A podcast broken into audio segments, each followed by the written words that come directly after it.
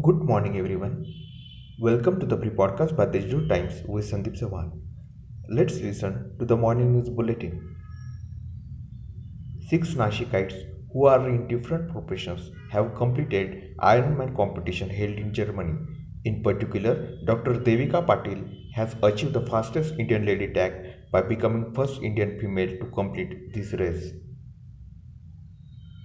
Dahi Handi is being celebrated today in a limited way at homes, adhering to the guidelines of the district administration.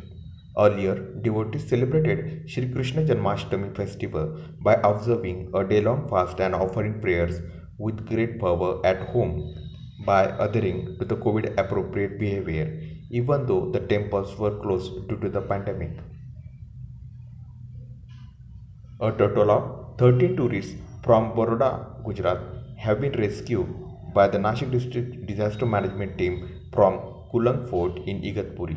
The tourists, after visiting Bhavli Dam, went for a trek on Kulang Fort.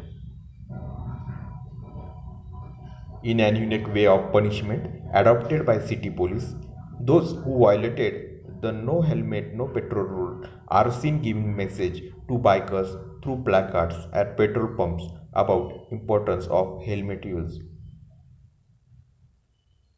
About the COVID updates, 82 new cases recorded in the district, including 27 in Nashik city, while 59 patients recovered.